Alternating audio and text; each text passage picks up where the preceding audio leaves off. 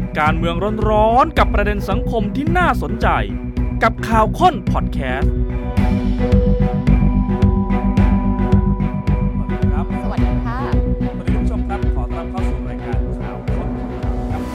ของชาติปัจจุบันครับดลินสิงห์พุทธกูลค่ะครับดูเรื่องปัญหาครับที่รอนายกเศรษฐาคือเป็นประเด็นที่พูดกันมานานโอ้โหนี่หลายเรื่องนะพูดกันมานานมากอันนี้ก็เป็นอีก2เรื่องที่พูดนานมากการกระจายอำนาจกับเรื่องของการปฏิรูปตำรวจวันนี้เป็นวันหยุดใช่ไหมคะหลายคนได้ติดตามข่าวสารเราก็เลยเอาเรื่องราวที่เป็นเสียงสะท้อนหลังจากการรวบรวมข้อมูลนะคะมีอยู่2ปัญหาที่คนทำงานบอกว่าอยากจะเห็นรัฐบาลเข้ามาช่วยหน่อยคือเห็นรัฐบาลเนี่ยทำงานและมีผลงานหลายอย่างแต่2เรื่องนี้คนทำงานกำลังลำบากอยู่คือมันก็เป็นเรื่องของงบประมาณเนี่ยนะฮะแล้วก็เรื่องของเนื้องานด้วยยกตัวอย่างง่ายๆเลยท่านผู้ชมตอนนี้ถ้าพูดถึงเรื่องของการดูแลท้องถิ่นถามว่าทุกอย่างตอบโจทย์กันมากน้อยแค่ไหนเพราะหลายคนจะออกมาให้ความเห็นนักวิชาการหลายท่านคนที่อยู่ในระบบการปกครองหลายท่านบอกว่าเอ้ยจริงๆท้องถิ่นคนดูแลกันเองเพราะน้ำไหลไฟสว่างทางสะดวกมีปัญหาอะไรยาเสพติดตรงไหนเนี่ยคนในท้องถิ่นจะรู้กันดีบ้านไหนเป็นปัญหาตรงไหนต้องทำถ้าเกิดติดแม่น้ำต้องทำเขื่อนกั้นไหมการตลิ่งจะพังแล้วคนที่อยู่ส่วนกลางอะฮะโดยส่วนใหญ่ก็อยู่ในกรุงเทพอะจะไปรู้ได้ยังไงเนาะคือเราเห็นหลายอย่างหลายนโยบายของรัฐบาลควิกวินเนี่ยเริ่มเดินหน้าแล้วการที่จะให้ท้องถิ่นได้สามารถดูแลตัวเองได้กำหนดทิศทางของตัวเองเนี่ยอาจจะเป็นนโยบายที่จะเกิดขึ้นไม่ใช่ระยะสั้นน่ะแต่เราก็อยากจะเห็นว่ามันได้เริ่มแล้วหรือยังครับอ่ะก็เดี๋ยวมาดูกันท่านผู้ชมครับว่ามันมีประเด็นอย่างไรบ้างและเขามีการนำเสนอแนวทางในการแก้ไขยังไงนะครับเรื่องของการกระจายอำนาจสู่ท้องถิ่นเรื่องของตำรวจที่ต้องบอกงบก็เป็นแสนล้านนะไปดูจากงบประมาณที่จะขอเนี่ยแต่ว่าโดยส่วนใหญ่เป็นงบประจำแล้วทีนี้ถ้าเกิดว่าในการทำงานงบจะพอเงินจะพอไหมคือเรื่องของการกระจายอำนาจนี่พูดกันมาโอ้ยาวนานมากท่านผู้ชมครับตั้งแต่มีอบต.ก็น่าจะเป็น20 ปีเมื่อสมัยผมอยู่มหาวิทยาลัยก็คุยกันว่าจะมีไหมมีแล้วจะยังไงดูแลจัดการยังไงแต่ก่อนจะมีมันก็คุยกันมาก่อนนั้นอีกเป็น10 ปีใช่ใช่แล้วทุกวันนี้มันจะผ่านไปโอ้โหครึ่งศตวรรษเข้าไปแล้วเนี่ยคือที่ต้องหยิบยกมาคุยเพราะว่าเราเห็นว่าก่อนหน้าที่จะเราได้รัฐบาลมาก่อนหน้าเลือกตั้งด้วยซ้ำนะคะเพื่อไทยหาเสียงนโยบายนี้แล้วก็ชูประเด็นนี้เช่นเดียวกันเพราะฉะนั้นวันนี้เราน่าจะได้เห็นความคืบหน้ากันบ้างแล้วไหมแต่ปรากฏมันเงียบไปหน่อยมันอาจจะไม่อาจจะไม่ได้เงียบไปเลยแต่เหมือนไอ้สิ่งที่พูดมันคนละสำเนียงกันแล้วไงฮะถามยังไงบ้างคือตอนที่อันนี้ปี65นะ6ธันวาปีที่แล้วเลยนะประชุมใหญ่วิสามัญนะแถลงนโยบายบอกว่าเลือกตั้งผู้ว่าราชการจังหวัดในจังหวัดที่มีความพร้อมพอเลือกตั้งปุ๊บทีนี้คนท้องถิ่นอยากได้ใครล่ะไปเลือกเอาเองเลยคุณเลือกเอามาเลยเนี่ยนะครับก็คุณอุ๊งอิ๊งคุณแพทองธารก็เป็นการประกาศว่าอันนี้แหละเป็นหนึ่งในประเด็นเป็นนโยบายของทางเพื่อไทยหลังจากนั้นนะคะมีการฟอร์มรัฐบาลขึ้นมาเอาละเราได้เห็นหน้าค่าตาของรัฐบาลละเตรียมที่จะแถลงนโยบายเขาจะมีการแถลงนโยบายใช่ไหมปรากฏว่าก่อนจังหวะเวลานั้น6กันยาเอกสารหลุดเอกสารหลุดว่าร่างนโยบายที่จะแถลงนั้นสำหรับเรื่องนี้บอกว่าเลือกตั้งผู้ว่าเนี่ยมันหายไปไม่มีแล้วกลับกลายเป็นว่ามีที่จะแถลงว่าผู้ว่า CEO เข้ามาเขาใช้คำนี้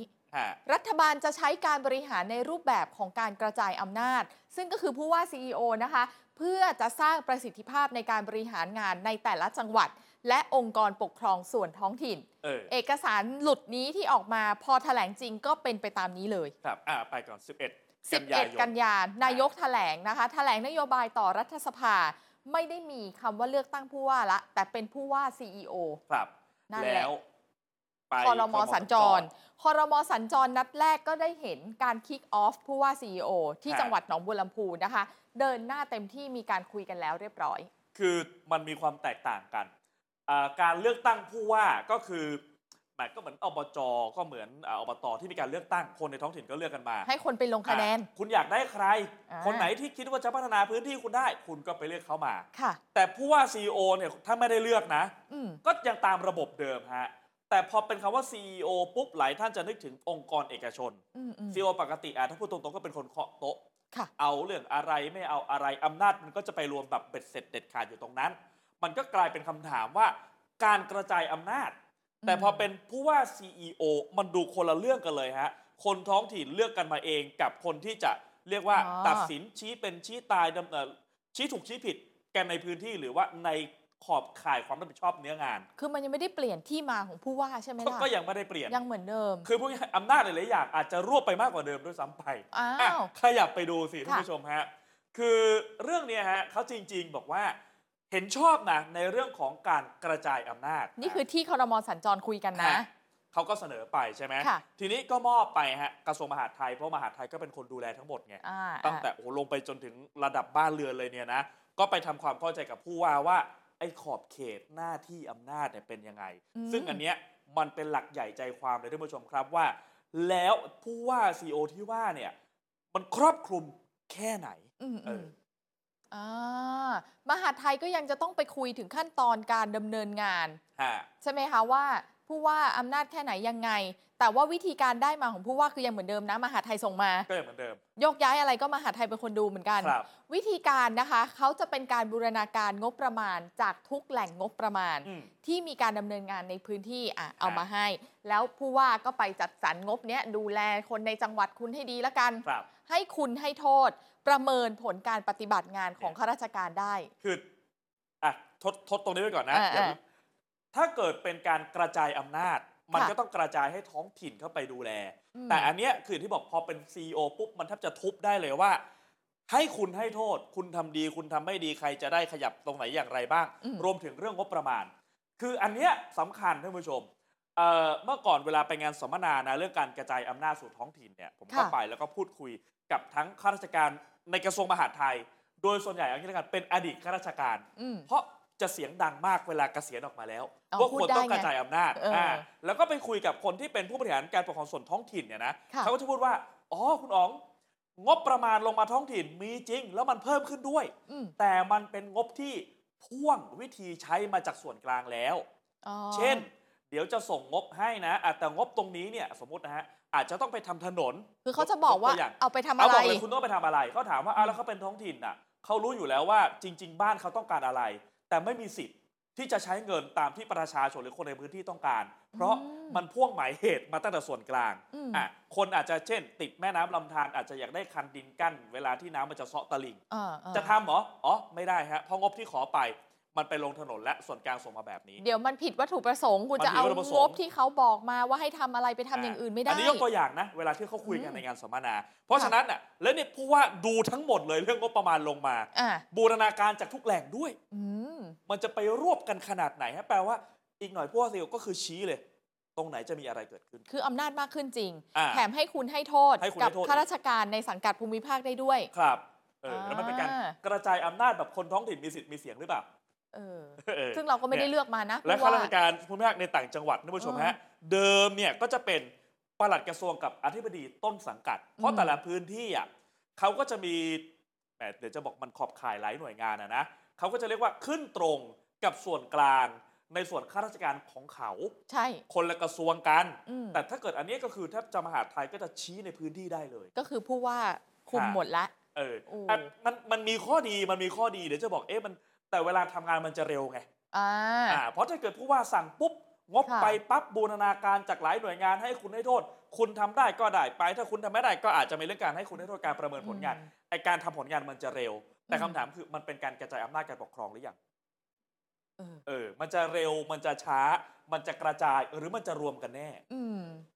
มันเป็นคำถามน่าคิดนะมันน่าคิดนะเพราะโจทย์ตอนแรกก็คือเลือกตั้งในจังหวัดที่มีความพร้อมก็น่าจะไปเหมือนการกระจายอำนาจแต่พอทำมาปุ๊บมันเป็นการรวบเพื่อให้มันทำผลงานได้เร็วขึ้นย้อนส่องดูนะคะนโยบายที่บอกว่าพรรคไหนนะที่ต้องการจะกระจายอำนาจอย่างแท้จริง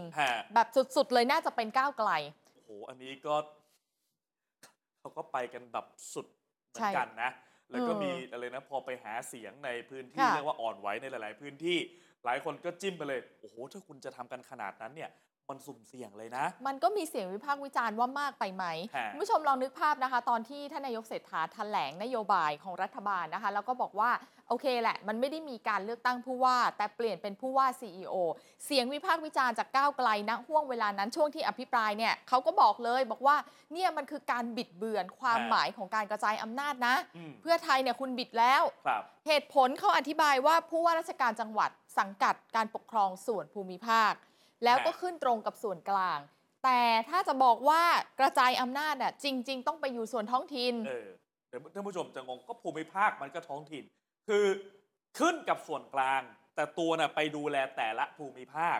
แต่ไอ้คำว่ากระจายอำนาจคือเขาบอกว่าไอ้ท้องถิ่นอยากได้คนในพื้นที่เข้ามาเลยดูแลกันเองเลยไม่ใช่ว่ามีตัวแทนมาจากส่วนกลางขึ้นกับส่วนกลางแล้วก็ไปอยู่แต่ละภูมิภาคก็เป็นเสียงวิพากษ์วิจารณ์จากก้าวไกลเพราะว่าตัวของก้าวไกลเองเนี่ยคือเขามีนโยบายไปถึงขั้นที่ว่าทำประชามติยุบราชการส่วนภูมิภาคเลยเนี่ยฮะมันก็ไปไกลคือถ้าเป็นแบบนี้ย้อนกลับไปที่ผู้ว่า CEO นะก็คือเป็นตัวแทนมาจากกระทรวงแล้วก็ไปดูภูมิภาคใช่ไหมก็คือไปดูท้องที่แต่อันนี้คือไม่เอาเลยไม่ต้องมาจากส่วนกลางเลยขอท้องที่ดูแลกันเองไปเลยอาจจะต้องถกเถียงกันเพราะว่าอยู่คนละมุมใช่ไหมแต่จริงๆแล้วเนี่ยการทำงานควรจะฟังคนที่ทำงานจริงข้อเสนอแนะของเขาว่าน่าสนใจเพราะว่าเขากางตัวอย่างให้เห็นแบบเป็นรูปธรรมแล้วเรานึกภาพตามได้เลยค่ะคนนี้นะคะคุณวีรศักดิ์ฮัดดาค่ะเป็นนายกสมาคมองค์การบริหารส่วนตำบลแห่งประเทศไทยเขาบอกแบบนี้ผมเนี่ยเรียกร้องเลยนะขอให้รัฐบาลเนี่ยขยับเพิ่มบทบาทท้องถิ่นหน่อยจะได้แก้ปัญหาให้พี่น้องประชาชนได้ก็อันนี้คืออบต.ใช่ไหมฮะก็ลงไปสู่ระดับตำบลเลยอย่างที่บอกว่าถ้าอยู่ส่วนกลางเราจะรู้ได้อย่างไรว่าจริงๆแล้วพี่น้องประชาชนคนในพื้นที่มีความต้องการอะไรมีปัญหาอะไรแต่คนในพื้นที่ว่าง่ายๆในตำบลท่านผู้ชมหลายท่านถ้าเกิดอยู่ต่างจังหวัดพื้นที่ก็คือเดินไปก็พบหน้าค่าตาก็รู้แล้วก็เห็นกันแล้วเดินไปตลาดมีปัญหาไหมขยะมันไปหมักหมมตรงไหนทำไมไม่ให้คนที่เขาเห็นกันทุกวันเนี่ยเขาแก้ปัญหากัน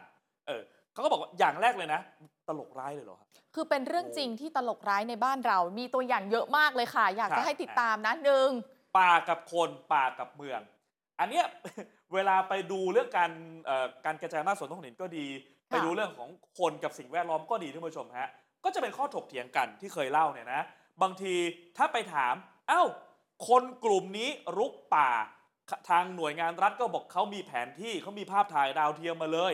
ว่าก่อนหน้ามันเป็นป่าแล้วคุณน่ะเข้ามาอยู่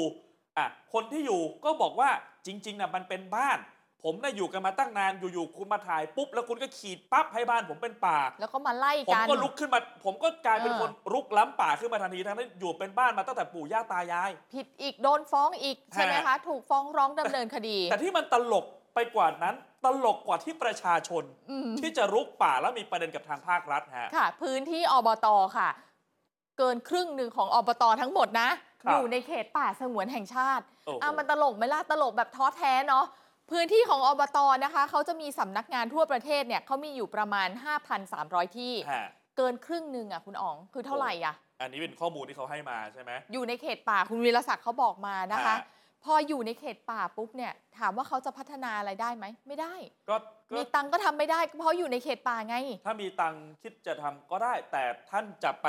นี่มันเป็นอำนาจของกระทรวงทรัพย์อีกใช่คือถามว่าทำได้ก็ทำได้แต่มีคดีให้แน่ๆโอ้ทศไงกระทรวงทรัพยากรธรรมชาติเขาก็อ้าวคุณทำอะไรเนี่ยต้องขอทางนี้ก่อนนะ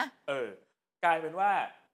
อบต.ต่อให้มีก็ประมาณอบต.บางที่เนี่ยมีรายได้ดีใช่ไหมแต่ทำไม่ได้เพราะว่ามันไปอยู่ในขอบเขตอำนาจของกระทรวงอื่นแล้วลองนึกภาพสิว่ามันไม่ใช่แค่สำนักงานอบต.นะมันคือแหล่งท่องเที่ยวชุมชนที่นี่เนี่ยเราจะมีแหล่งท่องเที่ยวมันคืออันซีนประเทศไทยคนยังไม่ค่อยมาที่มันยังไม่ค่อยถูกบุกเบิกเท่าไหร่อยากทำถนนเข้าไปหน่อยคนจะได้ไปเที่ยวทำไม่ได้ ก็ติดแต่ถ้าอันเนี้ยทดไว้ก่อนแล้วแต่ถ้าเป็นผู้ว่า CEO อาจจะทำได้ต้องบอกเขาก่อนว่ามันเป็นข้อดีอย่างนี้เช่นอย่างนี้ก็บูรณาการไปเลยกันในท้องที่ถ้าเกิดอยากจะสนับสนุนเรื่องแหล่งท่องเที่ยวก็ทำไปสิเพียงแต่ก็กลับไปโจทย์เดิมว่าแล้วมันคือการรวบตึงหรือมันคือการกระจายอำนาจนะฮะทีนี้ก่อนหน้าเรื่องของการพัฒนาเนี่ยก็เคยคุยฮะสมัยรัฐมนตรีท็อปวราวุธที่นั่งดูอยู่เนี่ยนะก็บอกว่าอ้าวงั้นก็โอนไปเป็นอำนาจให้ผู้ว่าสิเขาเคยประชุมกันแล้วใช่ประชุมกันแล้วถึงจุดนั้นเลยอ้าวยุบสภาก่อนโครงการก็พับไปคุยกันแล้วตกลงแล้วจะให้ผู้ว่ามีอำนาจแล้ว ยุบสภาอดจ้ะนี่แค่เรื่องเดียวเองนะการจะพัฒนาถึงบอกแล้วท่านผู้ชมครับว่ามันเป็นสองด้านคือด้านหนึ่งบอกจากจะกระจายอำนาจแต่พอกระจายไปปุ๊บคนที่ทำงานจริงบอกพอกระจายมาอำนาจมันไม่ได้อยู่ในมือเขาจริงๆอ่ะมันอยู่ในหลากหลายหน่วยงานฮะว่าตรงๆนะหน่วยงานปกครองบางที่อย่างกรุงเทพอย่างเงี้ยหลายคนบอกอุ้ยเดี๋ยวเปลี่ยนผู้ว่าทุกอย่างชีวิตจะเปลี่ยนสุดท้ายผู้ว่าคืออะไรก็คือผู้ประสานงานแต่ละหน่วยงานแต่ละองค์กรและนั่นคือกรุงเทพและนี่คือดูระดับอบต.สิฮะอำนาจจะลดลงไปอีกขนาดไหนล่ะยากเลยอ่ะนี่แค่ตัวอย่างเดียวนะคะไปต่อนะมีอีกเรื่องจริงทั้งหลายแหละมันเหมือนตลกเนาะแต่มันขมขื่นนะเพราะว่ามันเกิดขึ้นแล้วชาวบ้านเดือดร้อนไงเรื่องที่2 องค์กรปกครองท้องถิ่นไม่มีระเบียบกฎหมายของตัวเองเลยไม่ได้สิใช้ก็ใช้เหมือนกันหมดถ้าเกิดจะเป็นทิ้งขยะขับรถเร็วทุกอย่างมันมาตรฐานเดียวกันทั้งประเทศแต่มันยากไงในการดูแลเพราะแต่ละพื้นที่มันก็รายละเอียดไม่เหมือนกันโอ้โหอันนี้คืออย่างบางที่บางประเทศเนี่ยเขาจะเรียกว่าเป็นกฎของท้องถิ่นในการออกมามันก็จะเป็นระดับกฎหมายลดหลั่นกันไปนะครับแต่ว่าอันนี้เขาบอกว่าอ่ะยกตัวอย่างเช่นนะจะไปดูแลคนพิการต้องใช้อะไรฮะอบต.จัดการเองไม่ได้นะคือขออนุญาตนะถ้าเกิดจะเดือดร้อนเช่นคนนี้พิการมากพิการน้อยต้องไปดูระเบียบของพม.ฮะใช่กลับไปวนดูระเบียบของพม.อันนี้อาจจะไม่พีคเท่าไหร่เมื่อกี้จะพัฒนาเรื่องที่ท่องเที่ยวให้ไปดูกระทรวงทรัพย์จะดูเรื่องของคนพิการบางท่านติดเตียงโหนี่มันมีข่าวหลายครั้งแล้วนะป่วยหนักป่วยติดเตียงดูแลไม่ได้ลูกหลานไม่สะดวกคือคนท้องที่ก็รู้เลยบ้านนี่เดือดร้อนหนักแต่สุดท้ายก็ต้องไปถามพม.ก่อนว่าระเบียบเขาเป็นยังไงใช่หรือจะยกตัวอย่างที่เข้าใจง่ายๆเลยนะคะกับปัญหาที่มันเกิดขึ้นเจ้าตัวระเบียบนี่แหละไฟไหม้เกิดเพลิงไหม้ในชุมชนนี้ต้องไปดูระเบียบของกรมป้องกันและบรรเทาสาธารณภัยหรือว่าปภ.ใช่ไหมท้องถิ่นมีเงินก็เข้าไปช่วยไม่ได้คุณลองอ่านระเบียบดูดิอันนี้ระเบียบนะครับทางปภ.บอกว่าถ้าไฟไหม้ต้องไหม้2 ห้องหรือ2 หลังขึ้นไปถึงใช้งบถ้าบ้านคุณโดนบ้านเดียวจะไม่เป็นภัยพิบัติช่วยคุณไม่ได้นะโอ้โหไม่ได้คุณต้องไม่2 หลังต้องไม่บ้านข้างๆก่อนมีเงินก็ตามมีเงินก็ช่วยไม่ได้ท้องถิ่นก็ทำไม่ได้เพราะอย่างที่บอกมันต้องไปดูกฎระเบียบของกระทรวงหรือหน่วยงานที่เกี่ยวข้องเพราะมันบังคับใช้เหมือนกันทั้งประเทศค่ะอย่างนั้นนั่นแหละคุณวีรศักดิ์อธิบายเพิ่มเติมในหัวข้อนี้นะคะบอกว่าท้องถิ่นใช้อำนาจของทุกกระทรวงแต่ก็ออกกฎออกระเบียบของท้องถิ่นในการบริหารจัดการเพื่อที่จะมาใช้งบทำเองไม่ได้เลยสักอย่าง ทั้งที่มีสภาท้องถิ่นนะสภาท้องถิ่นจะคอยตรวจสอบเหมือนสภาใหญ่กับรัฐบาลแต่เราไม่มีกฎไม่มีระเบียบอะไรของตัวเองเลยก็มันเป็นความยากฟังแล้วเข้าใจเขาเหมือนกันนะมันก็อึดอัดเพราะว่าถ้าเป็นในหลายๆที่นะครับที่เขามีการกระจายอำนาจสู่ท้องถิ่นเขาก็จะดูแลกันภายในแล้วบางอย่างบางเรื่องเนี่ยมันก็จะเป็นกฎที่มันจะเป็นระเบียบที่อาจจะแตกต่างจากของส่วนกลางแต่ของเราอย่างที่บอกไปว่ามันเหมือนกันหมดแล้วถ้าเกิดเป็นที่เกี่ยวข้องเช่นอย่างดูเรื่องของพื้นที่เนี่ยกระทรวงทรัพย์ดูก็คือดูหมดไม่ได้บอกเลยเหนือใต้ออกตกมันจะต้องมีความแตกต่างกัน อีกอันหนึ่งฮะนี่แหละอันนี้ที่คุณบอกแต่ละที่เนี่ยปัญหามันคนละอย่างใช่ดีเทลมันคนละแบบพอไปนะท่านผู้ชมฮะขึ้นเหนือลงใต้ต้องไปทั่วประเทศไปภาคตะวันตกปัญหามันคนละแบบบางที่ปัญหาผู้อพยพบางที่ปัญหาสิ่งแวดล้อมบางที่ปัญหาเรื่องของสิ่งก่อสร้างความเจริญเข้าไม่ถึงถนนหนทางไม่สะดวกแบบเนี้ยฮะแล้วจะแก้กันยังไงเอาตัวอย่างมาดูทิ้งขยะไม่เป็นที่กฎหมายทั้งหมดกฎหมายใหญ่ใช่ไหมบอกว่าปรับได้นะไม่เกิน 1,000 บาทบางพื้นที่เนี่ยเขาไม่กลัว 1,000 คือน้อยสำหรับเขาเขาก็จ่ายไงต้องถามที่ไหนแต่มันไม่จบไงท้องถิ่นกำหนดอัตราค่าปรับเองก็ไม่ได้โอ้คือระเบียบการใช้เงินอันนี้น่าสนใจคือคุณศักดิ์บอกว่าไอการจะใช้เงินท้องถิ่นนะนายอำเภอต้องเซ็นอนุมัตินี่เงินท้องถิ่นนะเงินท้องถิ่นค่ะเพราะอบต.ใช่ไหมตำบลมันไปขึ้นอีกทีก็เป็นอำเภอใช่กลายเป็นท้องถิ่นจะใช้นายอำเภอต้องเซ็นถ้าไม่เซ็นก็ใช้เงินไม่ได้ทั้งเป็นรายได้จัดเก็บท้องถิ่นใช่แต่ถ้าเกิดอำเภอเซ็นปุ๊บมีปัญหานะใครรับผิดชอบท้องถิ่นรับผิดชอบก็ท้องถิ่นเป็นคนทำไงแค่ไปขอในอำเภอเซ็นเฉยๆเขาก็เลยถามว่าถ้าให้ต้องถ้าจะใช้เงินต้องให้ในอำเภอเซ็นแต่ทำไมความรับผิดชอบมันอยู่ที่เขาแล้วถ้าเกิดเซ็นแค่อนุมัติหรือไม่อนุมัติแล้วทำไมไม่รับผิดไปด้วยล่ะถ้ามันจะมีประเด็นนะใช่ไหมล่ะตัวอย่างมีอีกจะไปอบรมสัมมนาท้องถิ่นนี้จะไปอบรมสัมมนาละเงินก็ของตัวเองนะไปไม่ได้ผู้ว่าไม่ให้โอ้โหนี่ไปถึง ไปถึงผู้ว่าเลยเนี่ยนะจะไปอบรมสัมมนาผู้ว่าไม่ให้ไปค่ะยกตัวอย่างได้เลยก่อนหน้านี้ในสมัยรัฐบาลของพลเอกประยุทธ์นะคะมีงานสัมมนาใหญ่ที่เป็นของสมาคมอบตทั้งประเทศจะไปเจอกันไปเจอกันที่อุดรธานีปรากฏว่ามีบางอบตไปไม่ได้ก็คือที่แม่ฮ่องสอนเพราะว่าในอำเภอไม่อนุญาตบอกว่าไม่สำคัญแต่งานนี้นายกไปนะคือเป็นสัมมนาใหญ่นายกไปเดี๋ยวอันนี้รู้สึกมันจะมีเสียงวิรศักดิ์นะลองฟังดูค่ะเพียงแต่ว่าตอนเนี้ยคือปัญหาในภาพรวมมันใหญ่มากเลยต้องใช้งบประมาณเป็นหมื่นล้านแสนล้านทั้งหมดเลยใช่ไหมฮะแล้วท่านเลือกได้หรือเปล่าว่าปัญหาตัวอยู่จุดนี้ทำไมให้ไม่ให้เราเป็นคนเลือกทำไมให้ไม่ให้เราเป็นคนเลือกว่าเนี่ยอย่างนี้มันง่ายอ่ะผมว่านะเพียงแต่ว่าท่านทำใจหน่อยได้ไหมท่านทำใจหน่อยได้ไหมว่าท่านไม่ต้องเป็นผู้ปฏิบัตินะท่านให้ราท้องถิ่นเป็นผู้ปฏิบัติถ้าอยากท่านอยากปฏิบัตินะท่านมาเป็นนายกอบตผมเป็นนายกรัฐมนตรีไหม ผมติดอยู่ในระเบียบของราชการเวลาจะทำนี่แก้ปัญหาเรื่องนี้ผมต้องทำเรื่องเรียนในอำเภอก็เรียนผู้ว่าก็เรียนอธิบดีก็ไปถึงกระทรวงต่างๆหมดเนี่ยมันใช้เวลาอะไรครับเป็นเดือน2เดือนก็จะไม่แล้วเสร็จพอไปถึงแล้วเนี่ยเรื่องก็มาดองอยู่ตรงนั้นแหละครับมันไม่สามารถที่จะแก้ไขปัญหาได้แล้วก็หลายเรื่องนะฮะมีอีกหลายคนถามกระจายอำนาจเป็นเรื่องดีแต่คุณจะดูแลยังไงถ้าขออนุญาตเถอะตอนอบตมันมาใหม่ๆก็มีการแซวกันทุกวันนี้หลายคนก็พูดอบตคืออะไรอมทุกบาททุกสตังค์ใช่ไหมมันเป็นพอมีอำนาจปุ๊บเนี่ยคุณก็ไปทุจริตกันง่ายใช่ไหมแล้วเวลาตรวจสอบยากอีกเพราะว่าเมื่อกี้องค์ 5,300 แห่งจะไปนั่งไล่ตรวจกันยังไงหมดมันเยอะเวลามีโครงการแปลกๆขึ้นมาอันนี้คุณวิรศักดิ์ก็มีคำอธิบายฮะคือเขาบอกว่าอบตเนี่ยมี 5,300 แห่งถูกต้องไหมคะทีนี้จำนวนของอบตเนี่ยพอมีมากคุณคิดง่ายๆคุณคิดเป็นเปอร์เซ็นต์นะเวลาเขามีเยอะเนี่ยอัตราการทุจริตมันก็จะเยอะตามไปด้วยถูกไหมคือดูตัวเลขสมมติถ้าบอกว่าทุจริตสักเปอร์เซ็นต์หนึ่งของ 5,300 ก็ 53 ที่แล้วก็ไปเทียบกับที่อื่นๆเขาไม่ได้มี 5,300 อย่างนี้นี่นะสัดส่วนจริงๆไม่ได้เยอะเพราะความเสียหายเนี่ยหลายๆกรณีคือหลักหมื่นครับแต่ถ้าโครงการใหญ่ๆแล้วโครงการเสียหายแบบ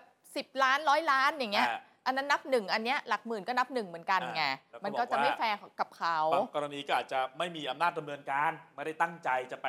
ทุจริตมีตัวอย่างที่ไม่ตั้งใจทุจริตเนี่ยแต่ว่าโดนเป็นคดีตัวอย่างโรงเรียนหนึ่งอยู่ในชุมชนน้ำท่วมคุณอ๋องพอน้ำท่วมปุ๊บโรงเรียนก็บอกว่าอ้าวอบต.ทำสะพานเดินให้นักเรียนเนี่ยเดินไปหน่อยได้ไหมเอาตอนนี้ก่อนนะก็ฟังดูดีทำไหมก็มีปัญหาไหมมีทำแล้วทำไปแล้วถูกสตง.ตรวจสอบบอกว่าไม่ใช่อำนาจหน้าที่ของอบต.ในการก่อสร้างสะพานเนี่ยก็โรงเรียนมาขอก็เหมือนที่เคยพูดไปว่าพองบมาปุ๊บมันมีระบุเอาไว้เขามีหมายเหตุมาเลยว่าถ้าเราไปใช้ทำอะไรแต่พอเป็นแบบนี้มันก็สุ่มเสี่ยงกับท้องถิ่นเหมือนกันว่าเอ๊ะจะเอางบไปทำอะไรมากน้อยแบบไหนยังไงบ้างเนอะลำบากใจนะมาต่อค่ะข้อ5นี้จะเป็นข้อสรุปของปัญหาที่เป็นเรื่องจริงแบบตลกร้ายนะสรุปก็คือท้องถิ่นรับผิดชอบทุกปัญหาแต่ไม่มีอำนาจทำงานเลยก็อาจจะเรียกว่ามีบ้างก็ได้ฟังดูแล้วท้อแท้เนาะแต่บางอย่างเนี่ยที่เรื่องหนึ่งที่ผมได้ไปพูดกับหลายคนในช่วงเดือน2เดือนที่ผ่านมาก็คือว่าตอนนี้นโยบายเนี่ยคุณเสือก็พูดถึงเรื่องของ Quick Win นโยบายที่มันจะทำได้หลายหน่วยงานพอรับ Quick Win มาปุ๊บตั้งคำถามงบประมาณมีไหมทำยังไงนะพูดง่ายคือจะให้ทำมีเงินไหมแต่หลายท่านก็บอกเอาจริงๆนะ Quick Win บางอย่างมันไม่ใช่เรื่องเงินมันเป็นเรื่องวิธีคิดมันเป็นเรื่องของกฎระเบียบภายในหน่วยงานถ้าคนที่มีความคุ้นชินมันสามารถทำได้โดยไม่ต้องรองบประมาณซึ่งงบประมาณก็ยังไม่ได้คุยกันเลยนะจริงๆต้องใช้1ตุลาคมแต่นี่ก็คือเลื่อนไปเป็นปีหน้างบประมาณปี67เขาก็บอกเอ๊ะถ้าจะควิกวินมันปรับรูปแบบวิธีการทำงานแล้วมันควิกวินเลยก็ได้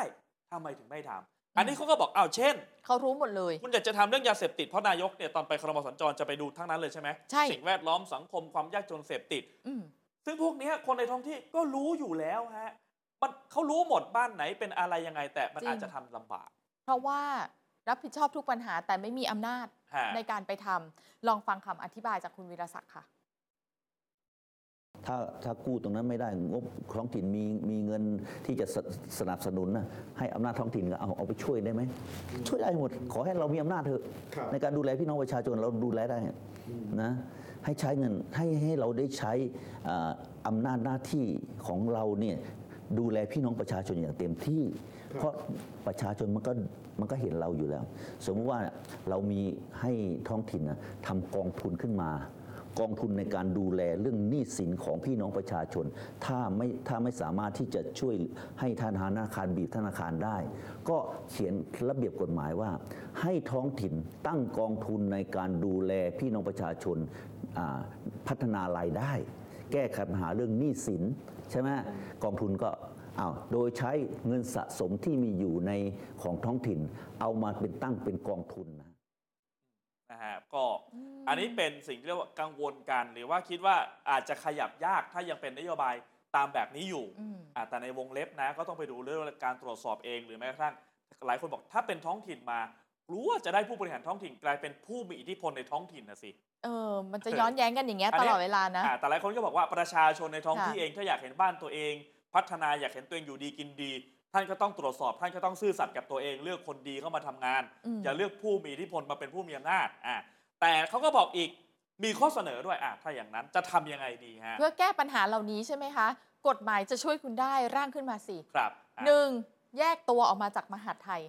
ไม่ต้องให้มหาไทยดูแหละโอ้โหนี่เรื่องใหญ่เหมือนกันนะแต่ไม่ใช่ง่ายเนาะ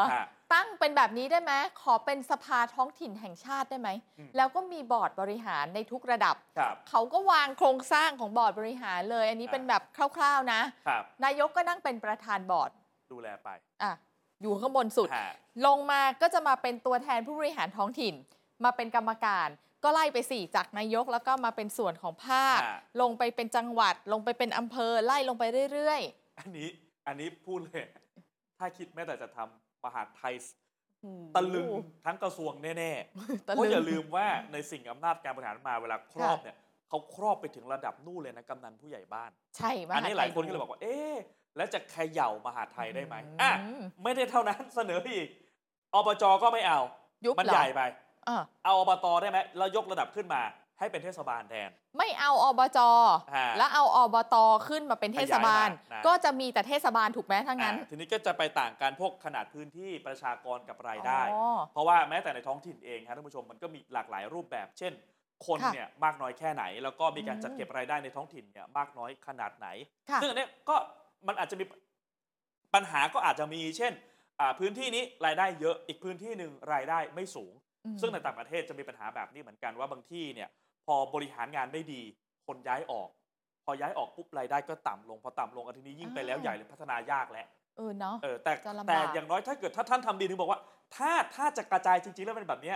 คนในท้องที่ต้องเลือกคนดีเข้ามาเลือกคนเก่งเข้ามาในท้ายที่สุดเนี่ยต้องเลือกคนที่ดีที่สุดนะเนาะใช่ฮะเป็นข้อเสนอนะคะฝากเอาไว้เผื่อว่าจะได้มีเวทีในการถกกันแล้วจะพัฒนาไปได้ค่ะคุณวีรศักดิ์บอกว่าจริงๆแล้ววันนี้ท้องถิ่นเนี่ยหลายที่เขาพัฒนาไปไกลแล้วนะไกลกว่าที่เราคิดนะคะอย่างเช่นบางที่เนี่ยเขาเสนอแผนพลังงานสะอาดแล้วว่าคิดดูสิโซล่ารูฟท็อปใช้รถพลังงานไฟฟ้าใช้ประโยชน์จากพลังงานลมมีแผนความคิดพวกนี้อยากจะทำให้เป็นจริงเป็นจังมีถึงขั้นนำร่องไปแล้วแต่อยากจะถามว่าแล้วทำไมรัฐบาลน่ะไม่เห็นหันมามองบ้างคือคุณจะเดินไปในท้องถิ่นจะไปทางไหนอยากให้ช่วยอะไรไหมมีปัญหาอะไรหรือเปล่าอยากให้รัฐบาลมาถามไงช่วงนี้ก็รอนโยบายรัฐรองบสนับสนุนเดินหน้าไม่ต้องเลือกเนี่ยไม่ต้องถึงขนาดเลือกตั้งผู้ว่าก็ได้แต่ขอท้องถิ่นได้ทำงานจริงๆนะฮะแล้วเขาก็ถามว่ามันมีงานเนี่ยนะรวมพลังท้องถิ่นครั้งที่4รัฐบาลให้ความสำคัญขนาดไหนล่ะสำคัญขนาดไหนงานนี้ก่อนนะหัวข้อเขาชื่อว่างานการพัฒนาท้องถิ่นอย่างยั่งยืนภายใต้กรอบสังคมโลกนะคะวันที่6ถึง8ธันวาก็คือพรุ่งนี้เป็นต้นไปใช่ไหมคะจัดขึ้นที่โรงแรม Ambassador City จอมเทียมพัทยาสำคัญแค่ไหนนายกไม่ไปแต่ก็ได้มท.1ก็ดูท้องถิ่นนะบางทีเนี่ยคนท้องถิ่นเขาอาจจะอยากจะให้นายกมาพอนายกมาแล้วเขาจะอุ่นใจแล้วป่ะมันเป็นความคิดอย่างนี้ป่ะก็อาจจะเป็นประเด็นว่าจริงๆรองนายกอนุทินก็ดูมหาดไทยอยู่แล้วก็เป็นการดูแลอำนาจกับการปกครองในส่วนภูมิภาคอยู่แล้วแต่เขาก็คิดว่าถ้านายกไปก็อาจจะเป็นอีกมุมหนึ่งที่คนที่มีอำนาจในรัฐบาลเนี่ยเป็นผู้นำฝ่ายบริหารไปดูนะฮะคือนายกคือบนสุดที่ทุกคนเนี่ย ปักใจลงไปแล้วไงว่างานไหนเนี่ยต้องมีนายกมาเขาก็เลยถามมาว่านายกจะมาไหมนายกไม่ไปทำไมอย่างนี้ล่ะครับอันนี้เรื่องการกระจายอำนาจจากเลือกตั้งผู้ว่าราชการจังหวัดในจังหวัดที่มีความพร้อมเราอาจจะได้เป็นผู้ว่า CEO แล้วก็ผลักดันกันเรื่องนี้ฮะก็ต้องถามว่าไอ้ความเร็วในการทำงานการบูรณาการร่วมกันกับการให้ท้องถิ่นขึ้นมาดูแลจากการเลือกตั้งมาในพื้นที่เนี่ยมันต้องเป็นคนละมุมเหรียญคนละด้านหรือมันจะไปด้วยกันอย่างไรได้หรือไม่นะครับอีกเรื่องหนึ่งคือตำรวจฮะพูดกันมาอันนี้ก็พูดกันมาตลอดว่าต้องปฏิรูปต้องปรับปรุงเปลี่ยนแปลงองค์กรสร้างความน่าเชื่อถือกับตำรวจใช่เพื่อความเข้าใจที่ตรงกันปัญหาเหล่านี้ไม่ว่าจะกระจายอำนาจหรือตำรวจมีมาก่อนรัฐบาลชุดนี้แล้วนะคะเพียงแต่ว่าพอเข้ามาบริหารเนี่ยเรื่องพวกนี้เขาก็อยากจะเห็นให้มันเกิดขึ้นเท่านั้นเองอันนี้พี่น้องตำรวจก็ต้องฟังเลยนะเพราะหลายคนก็อึดอัดคับข้องใจใช่คือนโยบายปฏิรูปอันนี้อาจจะยังไม่ได้ชัดว่าจะปฏิรูปอย่างไรในรัฐบาลชุดคุณเศรษฐาทวีสินแต่ให้ดูฮะงบประมาณรายจ่ายปี67ที่กำลังจะเข้าเนี่ยให้รอดูเพราะว่างบเนี่ยนะฮะรับการจัดสรรไปในงบปี66นะสตช 115,081 ล้านบาทงบแสนกว่าล้านเนี่ยอันนี้คือของสตชที่เดียวใช่ไหมฮะของสำนักงานตำรวจแห่งชาติที่เดียวค่ะแต่บางกระทรวงเนี่ยงบประมาณไม่ถึงแสนล้านนะไม่ใช่บางกระทรวงหลายกระทรวงเลยงบประมาณยังไม่เท่าของสตชที่เดียว20กระทรวงมีอยู่ประมาณ9กระทรวงที่ได้รับจัดสรรงบเกินแสนล้านและสตชคือหนึ่งในนั้นแต่ว่าได้เยอะถูกไหมแต่ทีนี้ต้องเข้าใจก่อนท่านผู้ชมครับอันนี้แหละตำรวจหลายท่านก็เคยคุยกันบอกก็อึดอัดเหมือนกันเพราะอะไรฮะไอ้งบได้มาแสนกว่าล้านนะแต่เขามีกำลังพล 220,000 กว่านายกลายเป็นว่าต้องจ่ายเงินเดือนสวัสดิการเนี่ย 82,000 ล้านเข้าไปแล้ว 70% ของทั้งหมดกลายเป็นว่าส่วนใหญ่มันเป็นรายจ่ายประจำนี่ไงมันเป็นเงินเดือนไปแล้วเพราะต้องมีสัดส่วนกำลังพลต่อประชากรเท่าไหร่ใช่ไหมก็มีการวัดกันระดับโลกแบบนี้ก็ส่วนใหญ่เป็นเงินเดือนไปแล้วอ่ะมันก็เหลือเงินไปทำอย่างอื่นไม่เยอะแล้วสิทีนี้ถึงแม้ว่างบก้อนจัดได้ไปเป็นแสนล้านจะฟังดูเยอะก็ตามอ๋อพอดูอื่นๆที่ไม่ใช่กำลังคนปุ๊บงบลงทุน 13,000 ล้านงบอุดหนุน323ล้านงบรายจ่ายอื่นๆอีก 2,000 กว่าล้านอันนี้คือไม่เยอะแล้วใช่ไหมอันนี้ไม่เยอะนายตำรวจบางท่านบอกคุณอ๋องถ้าจะพูดว่างบเยอะช่วยไปดูหน่อยหน่วยงานเขาหรือว่าบางทีสถานีตำรวจของเขาเนี่ยพอหาออกมาปุ๊บมันไม่พอเดี๋ยวพาไปดูอีกไส้ในแล้วทำไมถึงไม่พอทั้งที่งบปีหนึ่ง110,000กว่าล้านเนี่ยนะฮะงานหลักของตำรวจเนี่ยถ้าพูดแบบที่เราเข้าใจกันคือผู้พิทักษ์สันติราษฎร์เป็นผู้พิทักษ์สันติของประชาราษฎร์ป้องกันปราบปรามเรื่องของอาชญากรรมไม่ให้เกิดขึ้นกับชีวิตทรัพย์สินประชาชนพลเรือนเกิดเหตุที่ไหนก็ต้องวิ่งไปให้ถึงอย่างเร็วที่สุดนะคะโรงพักทั้งหมดในประเทศจำนวนของเขาคือ 1,484 สถานีครับทีนี้งบปฏิบัติงานหักฟิกซ์คอสต่างๆเหลือ 10,000 ล้านบาทงบทำงานต่อตำรวจ1นายตีไปเลยนะ 3,787 บาทต่อเดือนเห็นไหมไม่ถึง130บาทต่อวันคือท่านผู้ชมจะบอกอุ๊ยก็อันนี้เขาไม่ได้จ่ายเพิ่มให้แบบประเภทไปแล้วเป็นอันนี้ไม่ใช่เบี้ยเลี้ยงนะคิดไปก่อนเงินเดือนในส่วนเงินเดือนสวัสดิการอันนี้ไม่ใช่เบี้ยเลี้ยงที่จะบอกอุ๊ยมาได้คนละ130ไม่ใช่นะฮะแล้วลองนึกภาพถ้าคนนั้นเป็นจราจรโอเคเราเป็นจราจรนี่คุณก็ต้องใช้รถใช่ไหมออกไปตามจุดต่างๆเวลาการอำนวยการจราจรค่ะหรือถ้าเกิดท่านทำงานสืบสวนสอบสวนอ่ะจะออกนอกพื้นที่อย่างเงี้ยแล้วคิดว่างบมันพอไหมล่ะ130 บาทต่อวันมันเหลือน้อยจริงๆแล้วมันไม่ได้มีเท่านี้โอ้โหมันหลายอย่างฮะในขอบเขตงานของตำรวจเพราะฉะนั้นเขาก็ถามว่าไอ้ตรงนี้เนี่ยถ้าจะให้ทำอะไรที่มันเป็นชิ้นเป็นอันกับประชาชนจริงๆเพราะว่าตำรวจเป็นหน้างานกฎหมายที่ใกล้ชิดประชาชนที่สุดพอไหมงบที่จะใช้ในการปฏิบัติการคือถ้าไล่เรียงนะว่างานต้องทำอะไรบ้างอ่ะมันจะเยอะแบบเยอะมากเลยค่ะเอามาให้เห็นเลยดีกว่านะคะว่าปกติแล้วเขาต้องทำงานแค่ไหน130บาทงบทำงานเฉลี่ยต่อวันเนี่ยไหวป่ะนี่คือ ไม่ใช่อำนาจนะอันนี้คือหน้าที่ที่ต้องทำตามอำนาจที่ให้แหละสืบสวนสอบสวนจราจรยาเสพติดค้ามนุษย์ถ้าคุณจะไปเอาข้อมูลเนี่ยจากพวกค้ายาเสพติดพวกค้ามนุษย์คุณต้องใช้งบประมาณในการเข้าไปดำเนินการไหมล่ะใช่แล้ว130บาทต่อวันมันพอไหมเนอะอาชญากรรมเทคโนโลยีมันไปไกลขนาดไหนแล้วถ้าเกิดสมมุตินะอันนี้ถ้าไปดูเรื่องของงบลงทุนหรือว่าในการจัดซื้อจัดจ้างอีกเนี่ย จะมีเทคโนโลยีตามอาชญากรทันเนี่ยมันเท่าไหร่ร้องเรียนนั่นนี่นั่นงานความมั่นคงป้องกันปราบปรามทุจริตประพฤติมิชอบงานแก้ปัญหา3จังหวัดชายแดนใต้งานตรวจคนเข้าเมืองงานช่วยเหลือประชาชนเวลาเกิดภัยพิบัติอันนี้ยากนะน้ำท่วมไฟไหม้วาตภัยต่างๆภารกิจอื่นที่รัฐบาลมอบหมายอีกดูแลความปลอดภัยอำนวยความสะดวกจราจรช่วงที่เป็นเจ้าภาพการประชุมใหญ่ๆอย่างเอเปกอะไรแบบนี้หรืองานรปภ.หน่วยเลือกตั้ง130 บาทต่อวันอันนี้ก็คืองบที่สตช.ได้มาแต่ละปี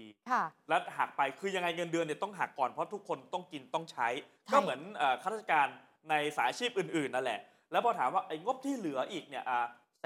115,000หักไป80,000 กว่าหรือประมาณ30,000 กว่าล้านแล้วก็มีลงทุนไปอีกหักจริงๆเหลือดำเนินการ10,000 กว่าล้านเนี่ยพอไหมแล้วตำรวจท่านจะทำอะไรได้มากกว่านี้ไหมลองขยับมาอีกท่านผู้ชมอันนี้เจอกับเจ้าหน้าที่ระดับปฏิบัติการอันนี้เป็นข้อมูลที่เราได้มานะแต่ไปเจอกับระดับปฏิบัติการเขาก็บ่นมาแบบนี้จริงๆไม่ไหวจะเคลียร์ใช่ไหมเดี๋ยวคุณนรินทร์ไปก่อนว่ายังไงสถานีตำรวจนะคะงบที่ได้เนี่ย 145,935 บาทต่อเดือนต่อหนึ่งสถานีนะเท่ากับว่างบต่อปีเอา12ไปคูณอยู่ที่1.7 ล้านกว่านะคะค่าน้ำมันเชื้อเพลิงเขาจะมีงบแยกต่างหากแต่ว่าให้เนี่ยให้ไม่เยอะให้ไม่เท่าไหร่ลองดูตัวเลขค่าน้ำมันเชื้อเพลิงไหมสำนักงานตำรวจแห่งชาติมีรถอยู่ 12,502 คันเอาแบบเลขเป๊ะๆเลยนะงบที่ให้คันละ 3,000 ต่อเดือนคุณต้องวิ่งไปทุกที่นะมีค่าน้ำมัน 3,000 บางท่านจะบอกอุ๊ย 3,000 รถเราใช้ไม่ถึงขนาดนี้เลยแต่อย่าลืมนะบางท่านทำงานใกล้บ้านขับรถไปเช้าไปเย็นกลับแต่ตำรวจได้เท่าไหร่ตำรวจวิ่งทั้งวันทั้งคืนใช่ไหมเฉลี่ยละกัน3,000 บาทต่อเดือนเนี่ยวิ่งได้เท่าไหร่นะประมาณ28 กิโลเมตรกว่าผมให้29เลยต่อวัน29 กิโลวิ่งได้29 โลต่อวันความต้องการจริงๆสำหรับหน้างานของเขาที่จะต้องทำเนี่ยต้องวิ่งได้240 กิโลเมตรต่อวันน้ำมันมีให้แค่29น้ำมัน29 กิโลเต็มที่นะแต่ตามหน้างานต้องวิ่ง240 โลทำไงคือมันต้องดูแลในพื้นที่มันห่างกันเท่าไหร่ตีเท่าว่า30กับ240ประมาณสักน้อยกว่าที่ควรจะเป็นประมาณ 8-9 เท่าเนี่ยค่ะคิดให้แล้วว่าจริงๆงบมันต้องอยู่ที่ 21,000 ไม่ใช่ 3,000 21,000 กับ 3,000 นี่ก็ประมาณสัก7เท่าอันนี้ผมก็เคยคุยกับระดับปฏิบัติงานที่เขาต้องนั่งรถสายตรวจเนี่ยคือไม่โอเคหนึ่งคือเวลาไปเนี่ยมันไม่ได้สนุกพอไปปุ๊บท่านต้องขับรถกี่ชั่วโมงต้องวนไปเวียนมาจังหวะไหนเจอรถติดหลายท่านก็จะทราบและคือเขาก็เจอเป็นประจำแล้วพองบประมาณมันไม่พอเข้าไปอีกแล้วถามว่าไปปุ๊บเห็นท่านก็บ่นมานะมันร้อนมันเหนื่อยมันไกลเบี้ยเลี้ยงสวัสดิการให้เขาดูแลเขาน่ะเป็นยังไงบ้างแล้วถามว่าถ้ารถต้องวิ่งจริงแต่งบไม่พอแล้วมันต้องทำงานใครควักก็ควักกระเป๋าตัวเองสิคะใครควักเติมน้ำมันมันก็มีประเด็นอีกและนี่คือรถยนต์จะมีสายตรวจมอเตอร์ไซค์อีกเอามอเตอร์ไซค์ก็ต้องซิ่งเหมือนกันนะมีทั้งหมด 59,000 คันมีอุตสาหกรรมมี9คันตัวเลขเราละเอียดมากเลยเป๊ะค่ะมีงบค่าน้ำมันเชื้อเพลิงคันละ 1,000 บาทต่อเดือนฟังดูเยอะนะมอเตอร์ไซค์นะเพราะว่าท่านผู้ชมผมใช้รถมอเตอร์ไซค์เหมือนกันเดือนนึงเนี่ยไม่ถึง400เพราะบ้านใกล้ไงไม่อยู่ตรงนี้เองเนี่ยเช้ามาเย็นกลับใช่ไหมค่ะแต่พอไปดูสายตรวจเป็นยังไงฮะพอไหมวิ่งได้ 1,000 บาทที่เขาให้มาวิ่งได้17กิโลเมตรกว่าต่อวันอันนี้ต่อวันนะคือหารกับค่าน้ำมันมาแล้วเป็นต่อวันแต่ความเป็นจริงแล้วมอเตอร์ไซค์1คันนะคะภารกิจของเขาต้องวิ่ง120กิโลเมตรต่อวันควรจะได้เงิน 5,400 ค่ะแต่ได้จริง 1,000 เดียวแล้วถามว่ายังจะต้องทำงานไหมล่ะเวลาสายตรวจเนี่ยไปแล้วมันมีพวกตู้พอเป็นตู้ปุ๊บหลายท่านจะมีคำถามในใจก็เป็นอันว่ามันก็เป็นอีกประเด็นหนึ่งละกันแต่พอต้องไปตรวจปุ๊บต้องมีการลงชื่อหรือบางทีต้องไปอำนวยการจราจรต้องขับลาดตระเวนกันไปมันไม่พอฮะกับเนื้องานที่ตำรวจเองก็ต้องทำด้วยใช่แล้วบางท่านอันนี้หลายท่านบอกเอ๊ะเป็นสาเหตุหรือเปล่าตำรวจต้องมีรายได้ทางอื่นไหมเข้ามาดูแลเรื่องของการปฏิบัติงานถ้ามันพอในการใช้งบประมาณปัญหาหลายๆอย่างมันจะหายไปหรือเปล่าแต่มันไม่ใช่เหตุผลที่จะทำให้ตำรวจคนหนึ่งกลายเป็นตำรวจสีเทานะไม่ใช่นะไม่ได้เลยนะไม่ได้สิ่งที่ควรจะเรียกร้องคือค่าตอบแทนหรือค่าการทำงานที่ตรงจุดจริงๆแล้วมันเหมาะกับเนื้องานที่เขาทำถ้าวันนี้เห็นว่าน้อยก็ต้องตั้งคำถามว่าแล้วเราจะปรับเปลี่ยนกันยังไงไม่ใช่เหตุผลที่จะไปเรียกเงินทางไหนนะใต้ดินอะไรอย่างเงี้ยมันอีกเรื่องนึงเลยนะแต่ที่บอกว่าแล้วจะทำยังไงที่จะพอแต่นี่ก็คือ เป็นหน่วยงานที่ไม่ใช่ระดับกระทรวงแต่ได้งบมากกว่ากระทรวงประมาณสักครึ่งหนึ่งของประเทศไทยแต่ถ้าดูจากเนื้องานแล้วดูจากงบประมาณแล้วก็ยังไม่พอแล้วจะแก้ไขปัญหายังไงแล้วเรื่องของตำรวจพรบที่จะออกมาก่อนหน้าก็จะพักรังมาหลายฉบับก็เห็นเป็นวงมาสุดท้ายแล้วเป็นนี่แหละค่ะการบ้านของท่านนายกนะคะที่สะท้อนมาจากคนทำงานจริงๆเราก็จะได้เห็นการเปลี่ยนแปลงหลังจากนี้กับรัฐบาลของเพื่อไทยแล้วกันเนาะ